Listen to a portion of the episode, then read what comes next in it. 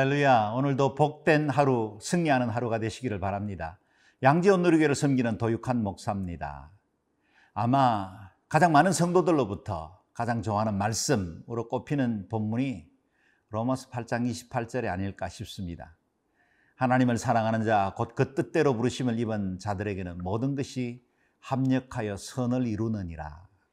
우리는 내일, 아니 5분 후에 미래조차 알 수 없는 삶을 살아갑니다. 그러다 보니 막연한 불안을 안고 살고 있고, 또 실제로 우리가 경험한 일들조차 때로는 이해되지 않을 때가 많죠. 그런 의미에서 좋은 일이든 나쁜 일이건 모든 것이 합력해서 선을 이룬다는 이 말씀은 우리에게 얼마나 큰 용기와 힘이 됩니까? 하나님께서 선을 이루기 위해서 사용하시는 재료는 우리 보기에 좋은 선한 것들 뿐만 아니라 악하고 나쁜 동기까지 주님은 사용하십니다. 그 모든 것이 은혜의 용광로에 녹아 들어갈 때 하나님께서 계획하신 선으로 빚어가시는 것을 보게 되죠. 우리가 지난 며칠 동안 묵상해왔던 삼손은 결코 나실인의 영적 도덕적 기준에 이르지 못하는 삶을 살아왔습니다. 그러나 하나님은 삼손의 일그러진 사랑과 실패한 인생까지도 사용하셔서 블레셋을 징계하시고 이스라엘을 구원하는 재료로 사용하십니다. 그 하나님의 기이한 역사가 펼쳐지는 현장으로 함께 가보겠습니다. 오늘 본문 말씀은 사사기 16장 23절에서 31절 말씀까지입니다. 사사기 16장 23절에서 31절 말씀입니다. 블레셋 사람의 방백들이 이르되 우리의 신이 우리 원수 삼손을 우리 손에 넘겨주었다 하고 다 모여 그들의 신 다곤에게 큰 제사를 드리고 즐거워하고 백성들도 삼손을 보았으므로 이르되 우리의 땅을 망쳐놓고 우리의 많은 사람을 죽인 원수를 우리의 신이 우리 손에 넘겨주었다 하고 자기들의 신을 찬양하며 그들의 마음이 즐거울 때에 이르되 삼손을 불러다가 우리를 위하여 제주를 부리게 하자 하고 옥에서 삼손을 불러내매 삼손이 그들을 위하여 제주를 부리니라.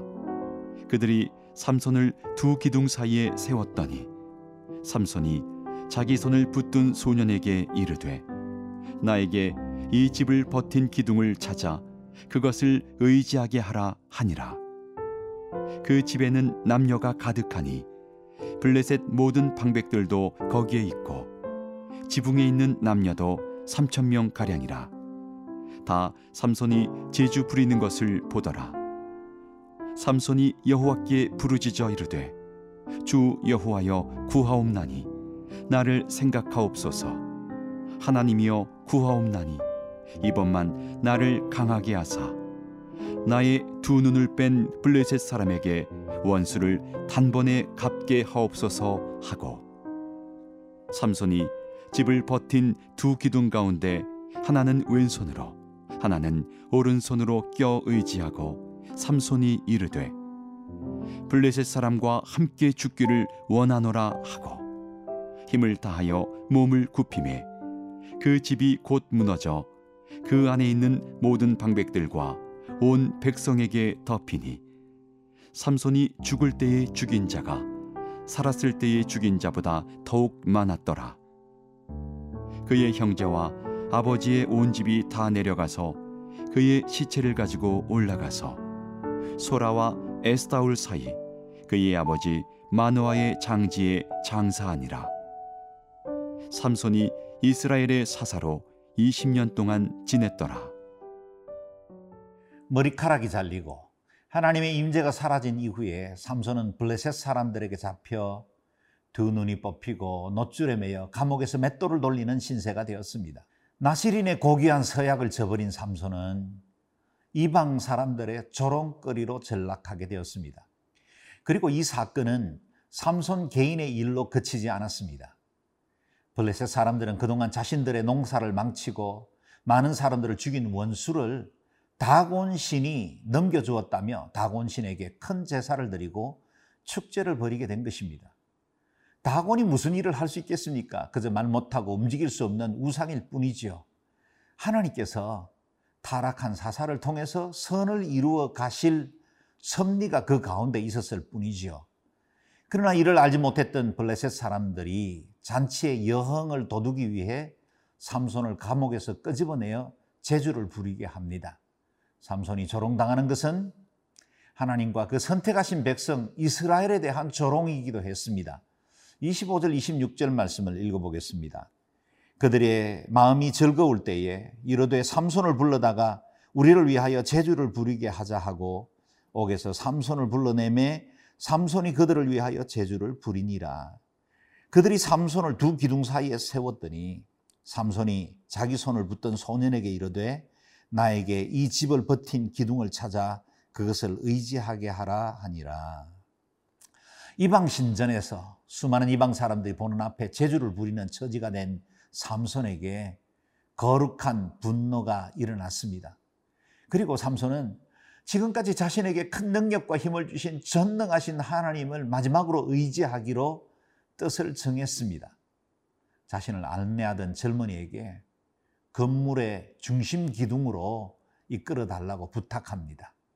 하나님의 마지막 역사를 기대하고 있는 것입니다. 감옥에서 맷돌을 돌리며 노예로 지내던 사이에 삼손의 머리카락도 조금씩 자라고 있었습니다. 그러나 여러분, 만약 머리카락의 힘의 근원이라면 머리가 길어지면서 그의 힘도 조금씩 더 커지게 되었을 겁니다. 그러나 이렇게 조롱받는 순간까지 삼손의 몸에는 아무런 힘의 변화가 일어나지 않았던 겁니다. 머리카락이 길어졌다고 힘이 저절로 생긴 것이 아니란 뜻입니다. 다시 말해 머리카락은 삼손에게 필요한 조건은 되었지만 충분 조건은 아니었습니다. 진정한 힘의 원천은 우리 하나님이었기 때문이죠.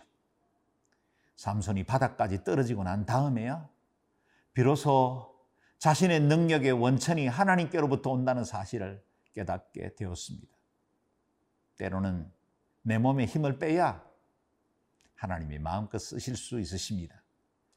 우리 하나님은 전능하시지만 우리가 스스로 힘을 쓰고 버티는 바람에 주님의 일이 그르쳐지기도 하지요. 운동을 지도하는 코치들이 주로 말하지 않습니까? 힘 빼요. 내 자아와 의지를 내려놓고 하나님의 손에 맡길 때 주님의 능력이 드러납니다. 오늘도 힘 뺍시다. 그래서 하나님의 능하신 손을 기대하십시다.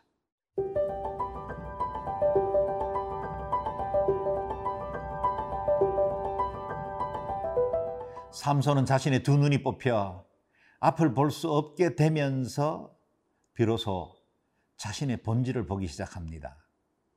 자신의 삶에 드러났던 모든 능력이 하나님께로부터 온 것임을 비로소 깨닫게 된 것입니다. 그것이 실제가 되었다면 이제 방법은 한 가지밖에 남지 않았습니다. 능력의 원천이신 하나님께 구하는 거죠. 28절 말씀을 같이 읽겠습니다. 삼손이 여호와께 부르짖어 이르되 주 여호와여 구하옵나니 나를 생각하옵소서. 하나님이여 구하옵나니 이번만 나를 강하게 하사 나의 두 눈을 뺀 블레셋 사람에게 원수를 단번에 갚게 하옵소서 하고, 자기 힘에 도취되었던 과거로부터 벗어난 삼손의 기도는 확실히 달라진 것 같습니다. 하나님을 주 곧 아도나이라 시인하고 여호와 하나님 곧 능력의 원천을 정확하게 부르고 있습니다. 그리고 마지막으로 능력을 구하지요. 하나님이여 구하옵나니 이번만 나를 강하게 하사 원수를 갚게 하옵소서. 기도와 함께 삼손은 집을 버티고 있던 두 기둥을 양손으로 끼어안고 힘을 다해 밀어 제킵니다. 건물 중심을 지탱하고 있던 두 기둥이 무너져 내리면서 건물 전체가 무너져 내렸고 수천 명의 블레셋 사람들이 일순간에 죽임을 당했습니다. 삼손이 살아있을 때보다 더 많은 사람을 죽이게 되었다라고 기록하고 있습니다. 지도자 사사로서 이방 민족을 물리치고 백성을 구해야 할 사명을 그의 마지막 순간에 감당하게 된 것입니다. 이 사건을 통해 이스라엘을 압제하던 블레셋에게 큰 타격을 주게 되었고 이와 함께 삼손의 파란만장했던 20년간의 사사활동도 끝이 났습니다.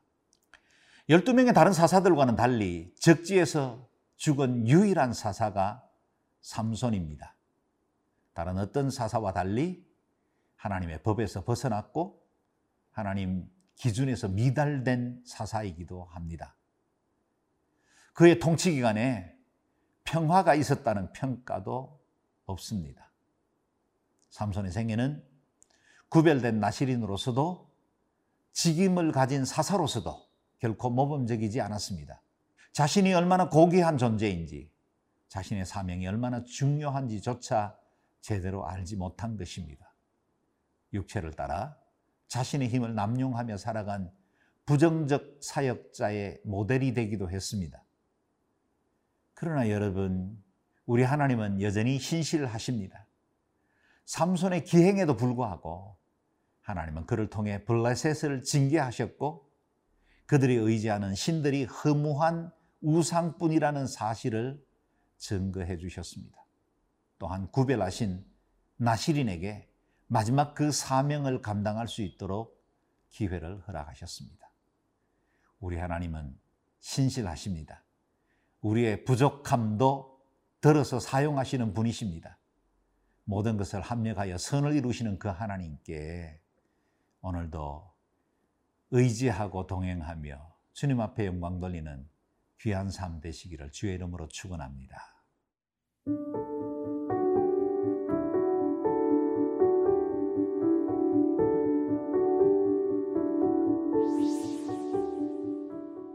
존귀하신 하나님, 끝까지 우리를 포기하지 아니하시고 소생시켜 주시고 기회를 주시는 그 하나님이 우리의 아빠, 아버지가 되시니 감사합니다. 자주 넘어지고 연약한 저희들입니다. 우리에게도 새 힘을 허락하여 주옵소서.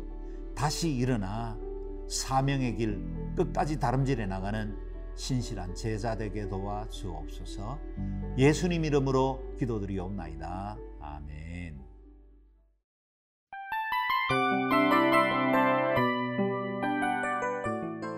이 프로그램은 청취자 여러분의 소중한 후원으로 제작됩니다.